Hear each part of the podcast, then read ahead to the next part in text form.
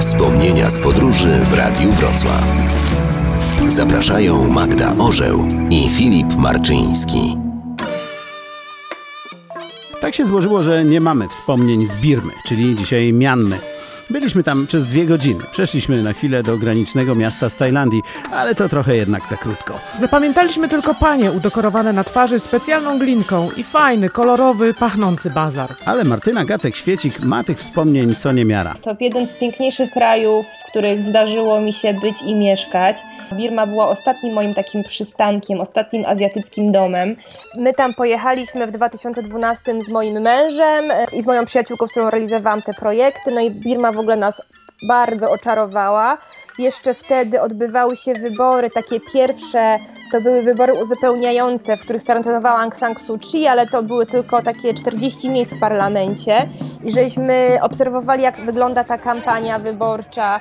Aung San Suu Kyi wygrała, w ogóle jej partia zdobyła to 44 miejsca, więc to był pierwszy moment od wielu lat, kiedy ludzie mogli oficjalnie pokazać się z flagami, z, z twarzą Aung San Suu Kyi, z flagami NLD i w ogóle taki, taki wielki moment wolności dla nich. To było wspaniałe, żeby to obserwować.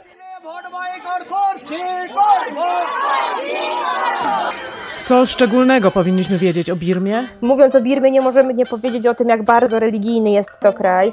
Jeden z najbardziej religijnych, jeśli chodzi o całą Azję Południowo-Wschodnią. Mówi się nawet, że najbardziej w przeliczeniu na liczbę mnichów oraz liczbę datków, którą wiernie oddają na, na świątynię. Różnice kulturowe są ogromne i ma to znaczenie. Trzeba było bardzo uważać, żeby jakby nie naruszyć ich pewnych granic, ich pewnego postrzegania. Ja też bardzo ostrożnie, na przykład zawsze jeśli dobierałam strój, nie chciałam eksponować za bardzo swoich ramion.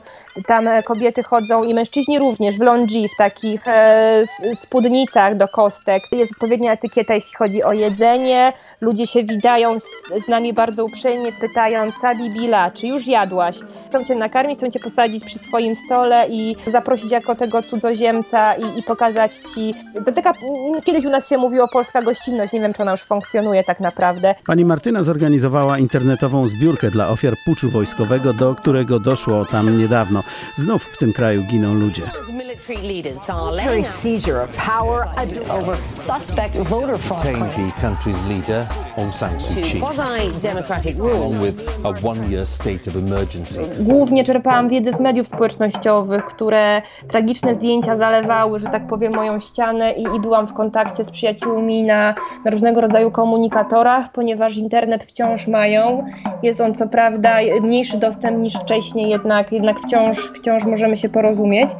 Najpierw żeśmy się skontaktowali z aktywistami, zapytali o potrzeby, jakie mają. Oni powiedzieli, że to co najważniejsze w tym momencie to oczywiście jedzenie, środki ochrony. Armia używała wtedy gazu zawiąztego, więc trzeba było kupić maski, trzeba było kupić tarcze ochronne. Mamy nadzieję, że uda nam się kiedyś do Birmy dotrzeć, bo planowaliśmy wyjazd ładnych kilka razy, ale za tydzień zaproponujemy jeszcze trochę opowieści pani Martyny. A jeśli tylko ktoś chce się z nami podzielić swoimi wspomnieniami z podróży, proszę pisać na adres mailowy wspomnienia małpa radiowrocław.pl.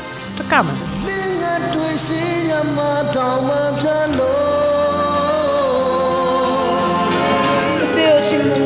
Wspomnienia z podróży w Radiu Wrocław.